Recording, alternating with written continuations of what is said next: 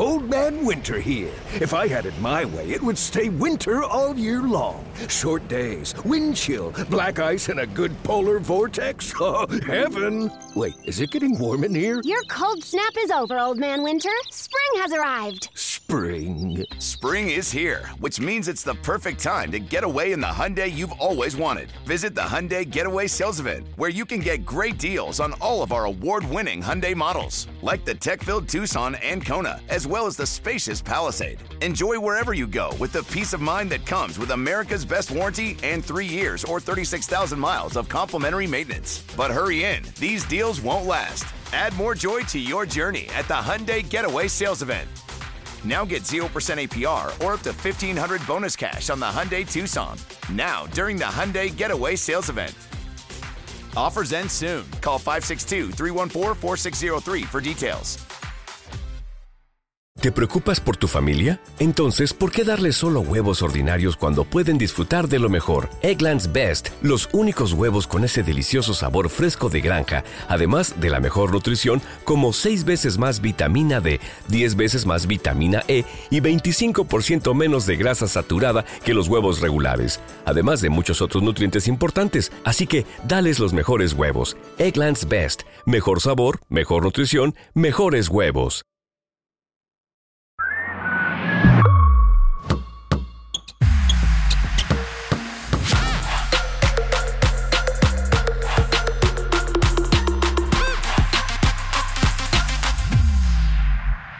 Saludos amigos, amigas, aquí estamos en Basket Más con Eduardo Castillo, una semana más de playoff, una semana menos de temporada, menos equipos, menos partidos, más cosas que hablar. Y aquí estamos dispuestos a desmenuzar lo que ha pasado en la última semana. ¿Qué tal Eduardo? ¿Cómo va todo? ¿Cómo está Jota? ¿Cómo están todos? Saludos para, para cada uno de ustedes. Pues sí, contentos porque son las eh, series ya donde te podríamos hablar de más nivel, ¿verdad? Donde te dan los mejores partidos, de donde realmente se separan los que van a ser contendientes al título y los que les alcanzó para llegar a, a postemporada con algunas series muy parejas, algunas cosas que nos han dejado, otras que nos han dejado un poquito de dudas y vamos a hablar de todo eso.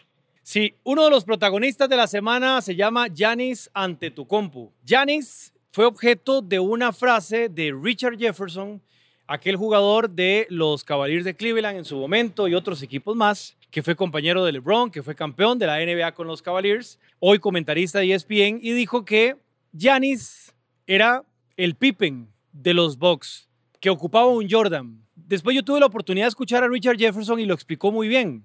E, Él no dice que es que Giannis no sea número uno. Él sabe que Giannis es un gran jugador, que se- será un basquetbolista de época, pero hay cosas en su juego que a la hora de los balazos bravos, a la hora de resolver los partidos, Giannis no los tiene. Ponía dos ejemplos, incluso uno que él vivió. Cuando los Cavaliers de Cleveland quedan campeones, el que se echa el equipo al hombro todo el partido es LeBron James. Pero el que mete los tiros grandes, los momentos complicados, los resolvía Kyrie Irving. Así de sencillo. Kyrie Irving hacía eso. Y ojo, que habló de Pippen y de Jordan. Y ni siquiera los voy a tocar esos dos nombres. Voy a irme a uno que vos conoces bien. Los Lakers de Los Ángeles de Kobe y Shaq. Ajá.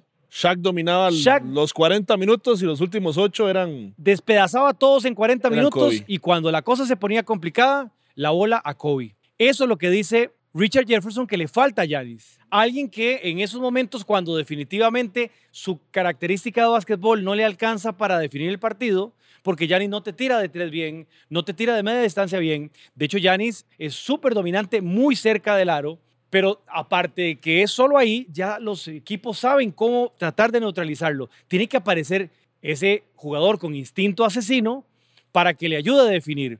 Entonces, la frase se malinterpretó, incluso Pippen tuvo una respuesta para él y demás, pero creo que Richard Jefferson hizo un punto importante de esa ausencia de una figura que le ayude a soportar a Yanis los momentos de más presión. Jota, yo no sé si, si la comparación es válida, porque yo creo que, que Giannis, eh, a pesar de su corta edad y su poco legado en la NBA, ha cambiado un poco el juego, ¿verdad? Ya tiene, ya tiene un nombre hecho, ya tiene una, un dominio en la liga. Lo que pasa es que ustedes saben, amigos, y, los que nos van escuchando, que cuando hay eh, los tiros definitivos, las defensas van a trabajar para erradicar ese tiro. El skin defensivo va a ser para tratar de aniquilarte. Y cuando vos no tenés un compañero que genere esa distracción, cuando no tenés alguien que digan, es que si no toma el tiro Yanis, hay que encargarnos de esto, es más difícil para la defensa, en este caso, repartirse las marcas. Cuando usted sabe que el tiro va a ser de Yanis, usted dobletea.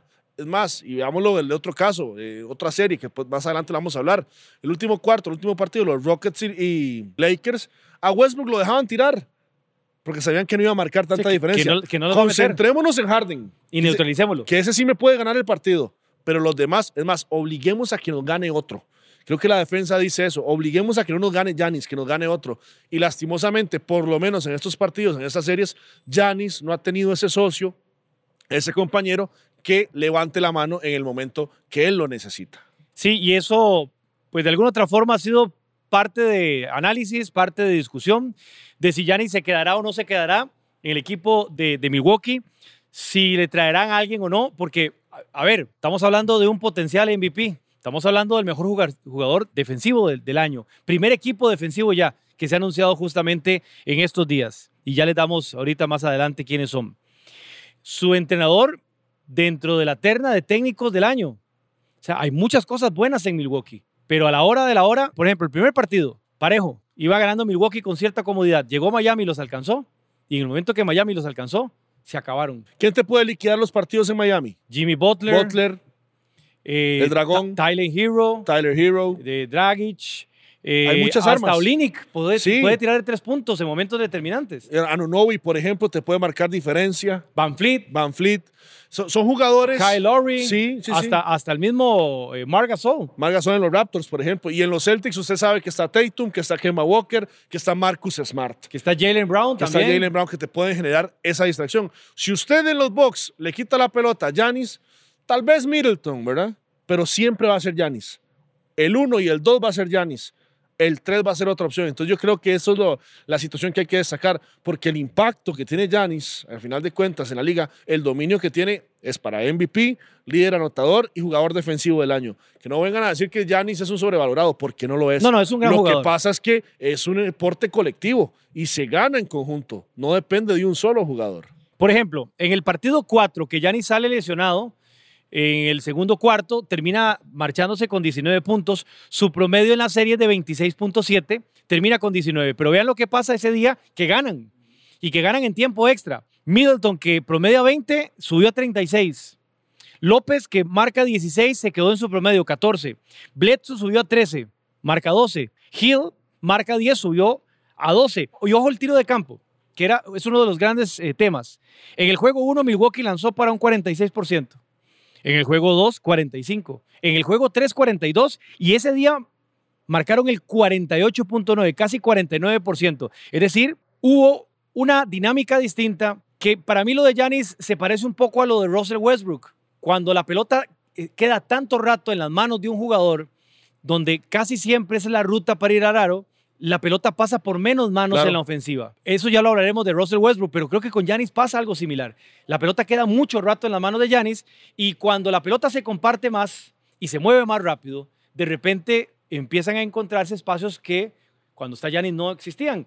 Y el equipo de los Bucks que ha jugado el partido cuando estamos grabando este, este podcast contra Miami y que vimos una parte del juego luciendo muy bien sin Giannis. No sé si les alcanzará, ustedes se darán cuenta mañana cuando escuchen este podcast, ya tendrán el resultado de cómo le habrá ido a, Milwaukee, si habrá sido ya vencido por Miami o no, pero lo que logramos ver en ese juego 5 sin Giannis, porque también ese es otro dato que no mencioné, Giannis llegó con una félula en su tobillo izquierdo y no fue parte del juego 5 de estos playoffs en la conferencia del Este ante el equipo de Heat de Miami. El equipo se vio bien. Si no pasan, bueno, creo que este tipo de ejercicios le permite observar, por ejemplo, a Middleton, que él pueda asumir un rol distinto, pero que lo tiene que hacer y que Bledsoe también lo tiene que hacer. Por ejemplo, Bledsoe da muy pocas asistencias siendo el distribuidor. ¿No? Y, hay jugadores como, como Hill, por ejemplo, que tienen que dar más. Y le va a servir también, si se da una eliminación, que yo creo que se va a dar una eliminación porque por la circunstancia de la serie y demás, y por lo difícil que está y por lo bien que está jugando Miami, que además hay que destacar eso, que Miami ha sorprendido un poco a propios y extraños, que tal vez a la hora de arrancar postemporada no estaba como favorito para llegar a una final de conferencia y estaba a un paso de hacerlo. Creo que también le va a decir a la gerencia general, ok, tenemos un diamante, tenemos que darle las armas. Eh, esto lo ha pasado todos los grandes jugadores. ¿Cuánto duró Michael Jordan en lograr consolidarse hasta que le llevaron sus socios ideales? LeBron James tuvo que irse a Miami primero para ganar un anillo porque no lo encontró en Cleveland. Y tuvo que irse a Miami y asociarse con Dwayne Wade perdón, y Chris Bosh para lograr el anillo. Y aún así, el primer año perdieron la final contra los Dallas Mavericks. Creo que esto también es un ejemplo de la gerencia general. A mí me encantaría ver a Giannis quedarse en Milwaukee. Me encantaría verlo porque creo que le hace muy bien a la liga que mercados pequeños empiezan a aparecer y le den otra dinámica diferente, no siempre también los mercados tan pesados que tiene la NBA. Claro, algunos me van a decir que ganas de ver a Giannis en Golden State, que, que suena que puede ser una Portland, movida. hablan Portland, algunos. ¿verdad?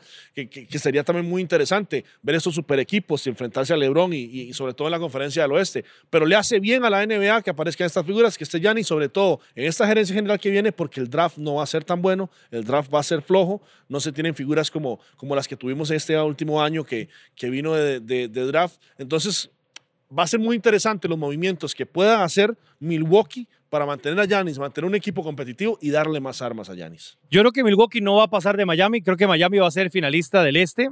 Evidentemente hay que jugar los partidos y todo puede pasar.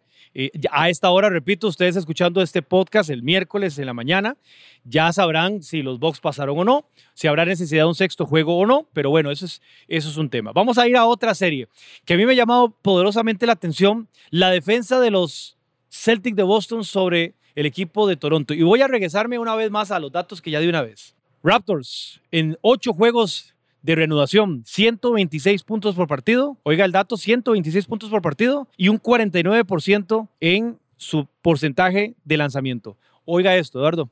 Juego 1, lo ganaron los Celtics, 47% de tiro de campo. Raptors, 36%. Menos de 100 puntos, marcaron 94. Juego 2, Boston tiró para un 50% y los Raptors solo un 40%. Los Raptors anotaron una vez más menos de 100 puntos, volvieron a perder 99. Juego 3, el juego 3 que tuvo una locura, fue una locura Sí, fue la locura. con, con el lanzamiento de Anunobi, partido muy parejo. Los Celtics 47%, Raptors 46.6. Pasaron por primera vez de 100 puntos, ganaron. Tampoco fueron, fue un total gigantesco, pero Sí, ganaron. Ganaron. Juego 4, Celtics, 39% de campo, 44 los Raptors, pasaron de 100 puntos. Oiga este dato, de ese 44%, 17 canastas de 3 puntos anotados de 44 intentos. Fue un dato sobresaliente. Pero vea cuando vuelven a perder. Boston, 49.4% en tiro de campo, los Raptors apenas 38.8, 89 puntos. Su promedio en esta serie es de 97.2. Es decir, los Celtics han logrado limitar el tiro de campo y la anotación de los Raptors y cada vez que los Raptors han marcado menos de 100 puntos, los Celtics se han llevado tres de los cinco juegos. Los Celtics tienen una estructura muy balanceada, Muy con muy buenos jugadores que no solo anotan bien, con Tatum, con Jalen Brown, con el centro Teals, con Smart, Con Smart. eh, con algunas de las Con Kemba figuras, Walker. con Kemba Walker, sino que defensivamente han hecho un gran trabajo sobre figuras importantes de los Raptors, eh, especialmente sobre Siakam y Van que algunos días dan un tonito más arriba, pero mayoritariamente han estado por debajo de sus números. Lo secan en, en ofensiva a los Raptors y además meten en problemas de faltas a Siakam, por ejemplo, en el último partido que, que tuvo que prácticamente desde el tercer cuarto estar en el banquillo porque no pudo eh, jugar. Yo estoy viendo el dato de los puntos, por ejemplo, marcados en ese último partido. El mayor eh, jugador con más puntos fue eh, Fred Van Fleet con 18 puntos. O sea, limitan a Kyle Lowry a 10 puntos, limitan hacia, a Pascal Siakam a 10 puntos. Mar Gasol tuvo 0 puntos en ese partido. Eso habla del skin defensivo, de lo bien que lo está haciendo, de cómo han logrado contrarrestar. Creo que es un equipo que en los emparejamientos defensivos se le da muy bien, sobre todo el jugador que marca diferencia, en este caso que puede ser Pascal Siakam, como lo agarra Marcus Smart, y creo que hay que Que destacar Smart puede eso. marcar a todos. Puede cualquier- A es- cualquiera. Es, el, el Draymond Green de los Celtics, ¿verdad? Te puede marcar las cinco posiciones, las hace bien y además, a diferencia de Draymond Green, aporta mucho en ofensiva, eh, aporta muchos puntos. Creo que Boston en el emparejamiento está bien. Lo hablábamos eh, en redacción temprano sin, sin Hayward, ¿verdad? Que es otra gran figura. Y con un equipo con muchos jugadores de rol muy interesantes, sin una superestrella eh, alucinante, que creo que Tatum lo va a llegar a ser, o si no es que ya lo es, pero Jason Tatum se va a convertir Sí, en una gran figura. es, Walker es una estrella Es un all-star. sin, sin tener una luz eh, Pero no se asemeja a brillante Kyle como Lowry, otros. por ejemplo, que Sí, tienen sí. los Raptors. No, no, no se llega a Y, ser y la luz. otra figura es eh, Gordon Hayward, pero lamentablemente no está está. lesionado y está fuera. Imagínate esos Celtics con Gordon Hayward serían todavía más sólidos y más fuertes de la versión que estamos viendo ahorita. se ve mejor estos Celtics con este equipo también creo que afinado que cuando tenían a Kyle Lowry que era la gran superestrella, ¿verdad? Cuando llegó Kyle Lowry, que al final de cuentas prefirieron que se fuera a Brooklyn y en este caso dejarse ellos a Kemba Walker, un jugador que ha sido tal vez no tan alucinante, no tan increíble, no tan tantos números, pero que le cumple muy bien el rol y que le cumple muy bien el estilo de juego de Stevens. Para mí la final de la conferencia del Este será entre los Celtics y el Heat de Miami. La No, ten- tiene. no tengo dudas. Yo, yo, Yo- todavía le puedo tener algo de fe a Toronto, no Yo, sé. yo creo que los Celtics, es que los números son muy Sí. contundentes. Los Raptors jugaron una cosa eh, previo a el arranque de los playoffs, incluso en su primera serie bastante bien, pero los Celtics les- le, han, encon- le han encontrado la manera de neutralizarlo.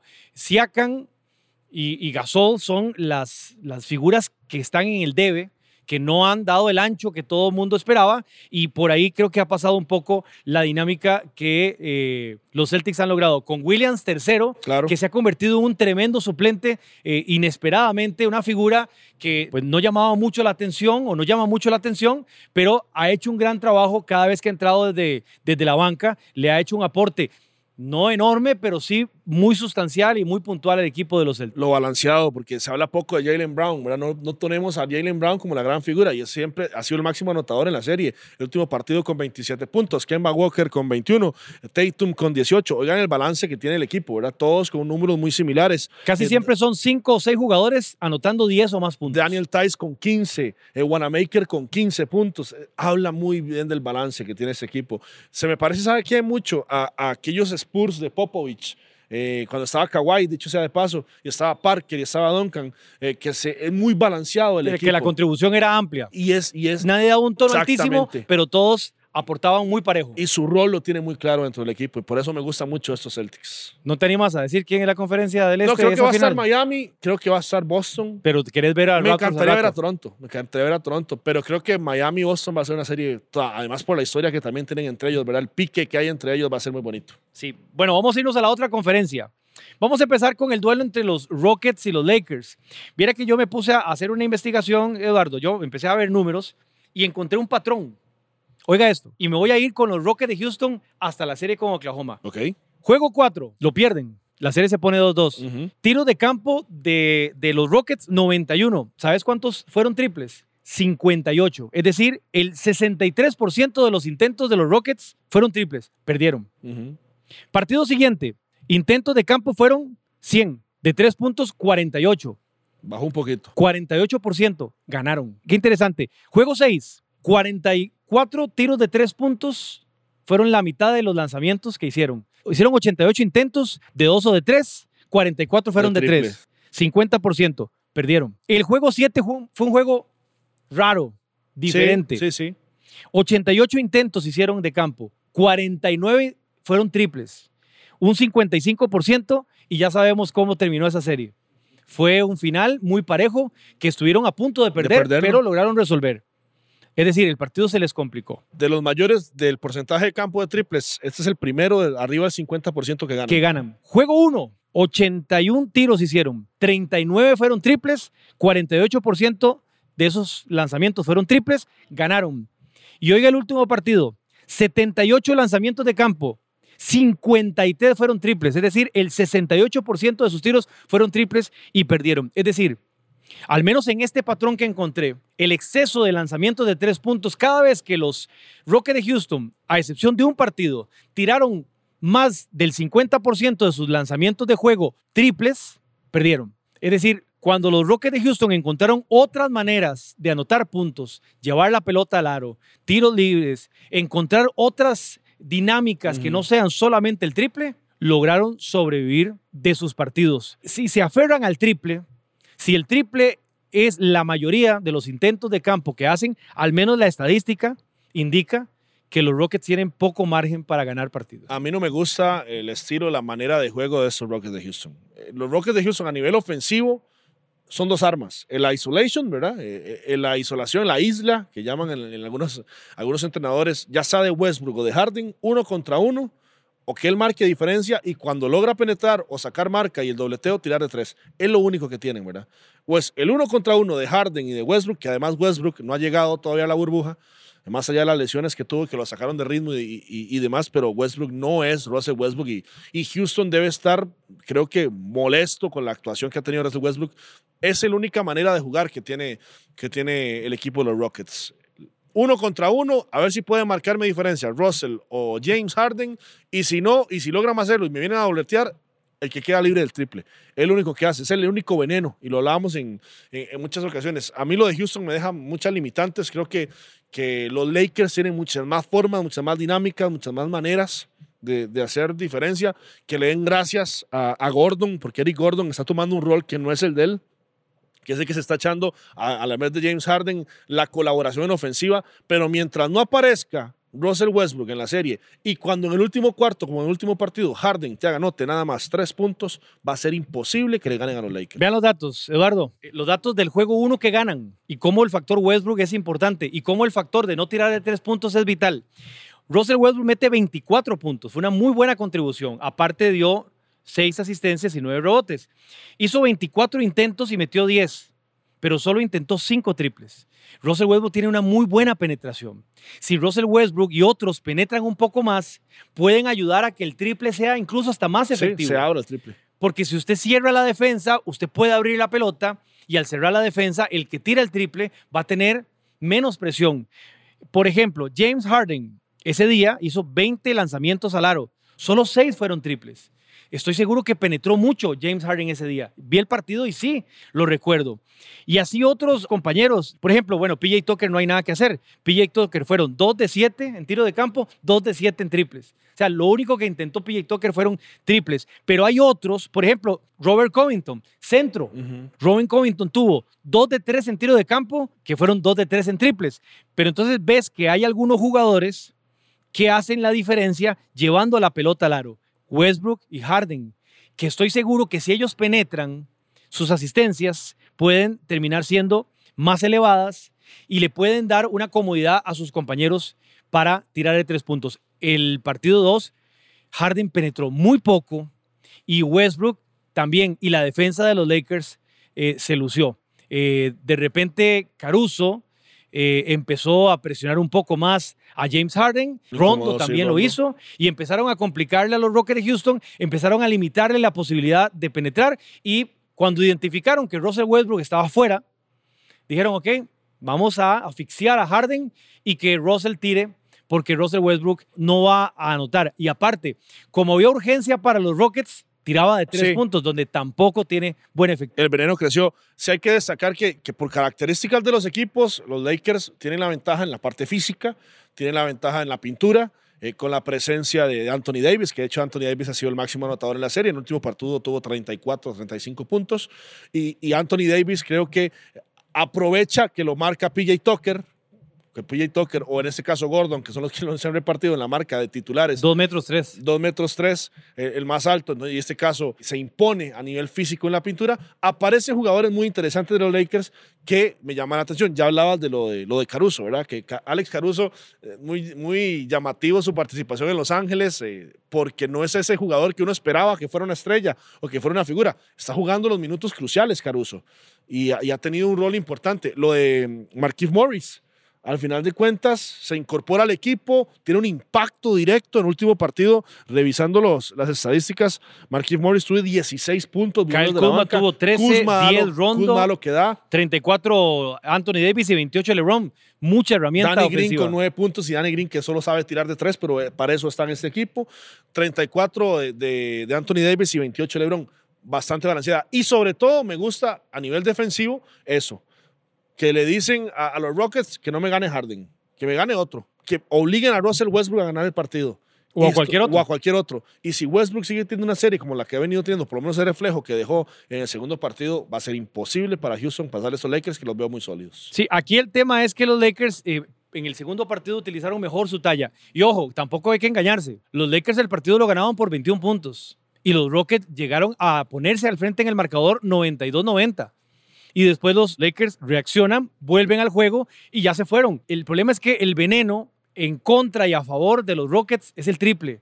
Si andan inspirados, el veneno es tremendo para el rival. Pero si no la meten, el veneno es tremendo también para ellos porque no encuentran otra solución para lograr puntos. Y ahí es donde hemos puntualizado desde el principio de que inició la burbuja, Eduardo, esta temática del excesivo recurso de los tres puntos que ha tenido el cuadro de los Rockets. A mí me parece que los Lakers van a pasar.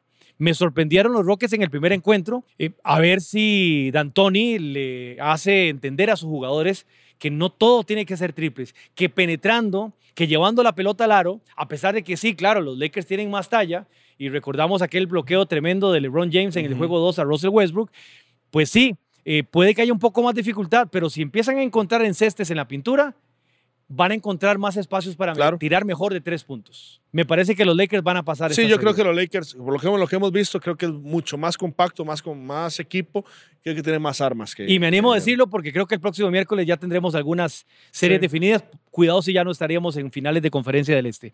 Vamos con la otra serie. La más pareja. La de los Clippers y los Nuggets. Nuggets. Viera que encontré otro patrón. Dígamelo. Oiga esto los dos equipos dependen de dos figuras en particular. Nikola Jokic y Jamal Murray en los Nuggets y Kawhi Leonard y Paul, George. en la otra acera. En el primer juego que ganan los Clippers, Jokic y Murray solo se combinaron para, un, para 27 puntos. Es muy poquito, porque puede que Grant aparezca, puede que aparezca Porter Jr., puede que aparezcan otras figuras, puede que aparezca Harris como, Millsap. Millsap, más o menos. Harris muy bien en el segundo partido que ganaron. Pero no es una garantía, no son constantes. Los constantes deben ser Murray y Jokic. Ese día solo se combinaron para 27 puntos. Imagínate que Kawhi Leonard solo hizo más puntos que ellos. Tuvo 29 y combinado con Paul George fueron 48. Aparte, aquí hay un tema. Ese día los Nuggets tiraron solo 42%. ¿Y sabes cuánto tiraron los Clippers? 57. Y los barrieron.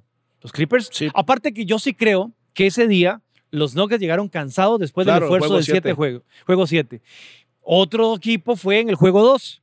Y ese día se invirtieron los papeles. Jamal Murray y Jokic se combinaron para 57 puntos y los Nuggets lanzaron para un 46% y se sumó muy bien Harris, se sumó muy bien Porter se sumó muy bien Jeremy Grant, o sea, figuras que aparecieron soportando estos 53 puntos de Jokic y Murray. Ese día, Kawhi y Paul George, se combinan para 35 nada más. Kawhi solo 13. y los Clippers solo lanzaron para un 40%. El juego 3 estuvo más parejo, pero lo terminan resolviendo en el último cuarto los Clippers porque no aparecieron en ningún momento Jokic y Murray. Se combinan estos dos para 47 puntos, tuvo 32 eh, Jokic, mientras que Kawhi Leonard y Paul George se combinaron para 55. Tuvo 32 Paul George. Los Nuggets lanzaron mucho mejor, 50%, pero los Clippers 54% y encontraron mayores soluciones en el último cuarto. A mí me sorprendió, por ejemplo, el bloqueo con el dedo central de la mano de Kawhi Leonard. increíble. Si ustedes no lo han visto, busquen la imagen.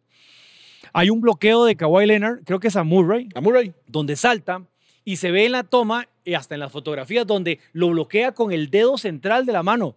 Recuerden que Kawhi Leonard es, eh, el hombre que tiene la mano más grande. Le dicen la garra. Eh, en la NBA y con el dedo central de la mano, que debe ser de, metal, logró bloquear a Jamal Murray. Pero lo que quiero hacer ver con este dato, Eduardo, es que si las figuras no aparecen, el equipo sufre y se ha notado en los dos, en los dos planteles. Yo creo que la diferencia en esta serie la va a marcar uh, Nikola Jokic.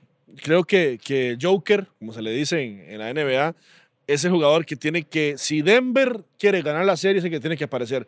Y lo digo no porque lo Jamal Murray, que fue la gran figura de Denver en la, en la serie anterior, Jamal Murray tiene que bailar como con la más fea, como decimos popularmente, ¿verdad? Porque le toca enfrentarse todo el partido a Patrick Beverly, que Patrick Beverly se, se encarga y es un especialista en defensa. Ese es el, el, el, pan, ¿verdad? El pan de cada día. Está el otro Morris también. Sí, está el otro Morris. Pero creo que, que si Jokic logra, en este caso, imponerse sobre Vika Subak, los Nuggets tienen chance de, irse arriba, o por lo menos la aspiración de, de, competir. porque si bien es cierto, eh, Paul George y Kawhi van a dar muy, muy parejo lo que ellos van a dar, que siempre van a usar entre los 34 o 28 puntos ambos.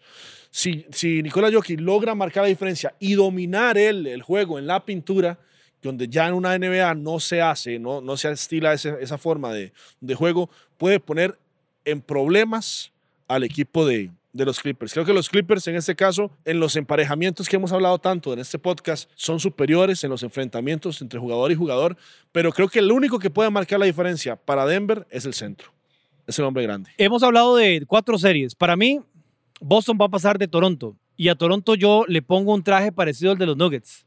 Es decir, el retador en este momento, aunque debió haber sido los, los Celtics, está siendo Toronto. Está siendo Toronto. En la otra serie creo que estamos listos. Miami va a pasar. Eh, Milwaukee, lamentablemente, sin Giannis se complica. Igual pasa en la serie de los Lakers y los Rockets. Yo creo que los Rockets pueden darle dolores de cabeza a los Lakers, pero los Lakers van a pasar. El retador no, no va a complicar. A mí, Denver me parece el mejor retador de todos. Sí, Creo que aquí, aunque creo que los Clippers van a pasar, Denver le puede hacer la vida de cuadritos a los Clippers y cuidado si no se puede hasta jalar una torta. En este momento la serie está 1-2, los Clippers están al frente, pero el último juego, el juego 3, si no fue porque los eh, Nuggets no encontraron algunas herramientas para definir, Jamal Murray fue muy bien marcado, ya lo decías, fue muy bien marcado. El- Los Nuggets estuvieron cerca de sorprender. Fue un esfuerzo final de los Clippers que eh, terminó de sentenciar el juego y darles esa ventaja momentánea en la serie. Pero yo sí creo que los Nuggets tienen espacio, talento, les falta un poco de experiencia, pero podrían eh, complicarle más. Podría ser el retador más complicado de todas estas series semifinales en los playoffs de la NBA. sí, completamente de acuerdo. Yo, yo sí creo que se va a imponer la lógica de principio de temporada, que vamos a tener un enfrentamiento eh, californiano en la final de conferencia del, del oeste. Creo que van a pasar Lakers y van a pasar eh, el equipo de los Clippers, pero sí creo que, que los Clippers van a tener que, que esforzarse un poquito más. Por lo menos que ese, ese peaje no va a ser tan, tan sencillo como sí puede llegar a ser, creo que para los Lakers. Tengo dos temas más, Eduardo. Dígamelos. Uno de ellos, el arbitraje. Eh. ¿Qué decimos del arbitraje? A ver, el juego, el juego 2 de los Bucks de Milwaukee y el Heat de Miami tuvo un par de decisiones finales, creo que muy rigurosas. Primero, la falta que le pitan a Dragic sobre Middleton, que Dragic mantiene esa verticalidad y porque hay un contacto en el pecho, a pesar de la verticalidad, los árbitros señalan la falta y le dan tres tiros libres a Middleton, que empata el juego. Y después viene la falta de Yanis, que Jimmy Butler salta y Yanis, para no golpearlo, le pone la mano en la, en la cadera, o en- aquí, a Jimmy Butler, que sí, que un jugador estando en el aire no hay por qué tocarlo, pero no fue un movimiento que desbalanceara a Butler porque ya había tirado, pero estaba en el aire. Reglamentariamente la falta tiene validez. He visto también algunas faltas que parecieran ser normales, que las señalan como fragantes, como Que faltas eso es lo que a mí más me choca. que no están permitiendo que el juego fluya con la normalidad de siempre. O sea, por ejemplo, aquella falta de Morris sobre Luka Doncic, esa, te la sí. compro. Fue un, fue un puñetazo, fue un golpe. Pero hay otras faltitas que las están calificando mucho más altas y no sé, a veces creo que yo, con- yo también reconozco que no es de ahorita, sino de siempre, algunas estrellas tienen una consideración Claro. especial. Pero sí me parece que hay algunas faltas que son fuertes, pero que no son malintencionadas, que las están sobrecalificando. Y es postemporada. Y nosotros creo que, bueno, por lo menos J y yo crecimos en un momento en la NBA que, que no voy a decir que la violencia, pero que el baloncesto era más físico, ¿verdad? Era muchísimo más físico, sobre todo en finales eh, de los 80s, principios 90s. Eh, en, esa, en esa transición de décadas eh, se veía, se vivía un baloncesto muy físico, pero siempre se ha hablado de la falta de postemporada. Y la falta de postemporada es, te doy la falta, pero no me das los puntos. Te obligo a ir a la línea. Y ahora manotazos fuertes, que sí, pero que no van con una intención de golpear al rival en el rostro, de golpearlo malintencionadamente, sino que es una falta fuerte para impedir que vayan a, a anotarse o a hacer el triple antiguo, en ese caso los, los puntos y la falta, lo están considerando como, como flagrante. Y eso es lo que a mí me choca de la NBA en este momento. Lo que no me gusta es eso. A mí me parece que los, eh, en este caso, no sé si viene de comisionados, si viene de la Asociación de Referees, pero le han quitado el contacto físico. ¿Sabes de dónde, de dónde viene, creo yo? ¿De dónde? De la ausencia de público. Jota, pero yo creo que desde antes de esta escu- se temporada. escucha mucho más. Pero creo que desde antes de esta postemporada las faltas que se han venido marcando como flagrantes son, son faltas normales. El, el básquet ha cambiado hasta en eso. Yo estoy de acuerdo con vos. Ya se pitan faltas que claramente ah, en otra época era, era, era un eran, foul sencillo. eran caricias. Sí, sí, vamos a dos tiros libres, punto, y ya. Que tampoco Y- estamos y- fomentando y- la violencia, No, no, no, no, no, no. no, no, estamos, pero el juego era más físico. Claro. Hoy se protegen demasiado a los protagonistas, que está bien que los protejan, pero se están pitando mucha faltita. Y creo que la ausencia de público también hace que los árbitros escuchen más, estén más atentos, tengan menos elementos de distracción y sí se ha pitado mucha cosa. A mí esos dos, esas dos faltas sí creo que hay una validez para señalarlas. Sí. Pero ese partido terminó tan feo que siendo los playoffs, a veces hay que dejar Déjelo jugar, poco el juego. déjelo jugar. Y si en un lado la, la marca es férrea y es fuerte, que el otro lado también sea igual. Eh, creo que, que, eh, sobre todo en ese tipo, un partido no puede terminar en la línea, desde la línea de libres, a no ser que sea una falta muy evidente. Para quienes no lo vio, ese día el partido estaba empatado. Hubo una falta sobre Jimmy Butler con 0.0, es decir, ya se había acabado el partido. Y Jimmy Butler metió dos tiros libres y, se acabó el partido. Se va a la borda, me parece que el esfuerzo de todo un equipo y la posibilidad de, de una serie de, que, de irse para un lado o del otro por una decisión arbitral, que siempre se van a equivocar, sí, pero creo que, que, que en postemporada, sobre todo en postemporada y en estas instancias, hay que dejarlo jugar y hay que hacerlo más físico. El contacto de Yanis fue insignificante. Sí. Repito, fue, si, si fuese que lo tocó con la mano y lo corrió y le, le modificó la- empuja. la, la verticalidad, lo empujó, pero simplemente lo que hizo fue poner la mano en la cadera, ya. Y no fue que lo empujó, no fue que, que, lo, que lo movió, no, no, simplemente le puso la mano en la cadera y los árbitros pitaron. Ha sido un tema también recurrente. El último tema, Eduardo, es que ya eh, la NBA ha dado a conocer los equipos defensivos de la temporada. Claramente el jugador defensivo tiene que estar en el primer Claro. equipo. Estamos hablando de Giannis, Anthony Davis está en el equipo defensivo. Rudy Gobert vuelve a estar, Sí. ya Rudy Gobert que también ha sido jugador defensivo del año. Marcus Smart me parece que recibe el reconocimiento de lo que sigue confirmando partido a partido y que lo seguimos disfrutando en estos playoffs. Eh, eh, Marcus Smart es duro, es, es necio, atrevido, Cómodo, necio. es mañoso, pero de- defiende bien. Saca de quicio. Y el otro, eh, Ben Simmons. No me gustó. A mí Ben Simmons no me parece ser un jugador eh, defensivo, pero bueno, primer equipo. Segundo equipo, Van Adebayo, Patrick Beverly, Tiene que estar en el primer equipo. eh, eh, Eric Bledsoe, Bledsoe también. está Kawhi Leonard para, para no faltar y Brook López. Ojo que hay tres jugadores de los Bucks en los dos primeros equipos y aún así les ha costado un mundo defender a un equipo de Miami que sí tiene mucha amplitud, que tiene juego interno, que tiene triples. Eh, es contradictorio, pero así pasa, así pasa. Y creo que eso lo van a tener que depurar los Bucks de Milwaukee de alguna forma. Sí, yo estoy de acuerdo. eh, me parece, me parece muy, muy bien lo, de la- lo del nombramiento de los equipos. Me parece que lo de Ben Simmons no. Yo no sé, por lo menos en mi caso, Ben Simmons no.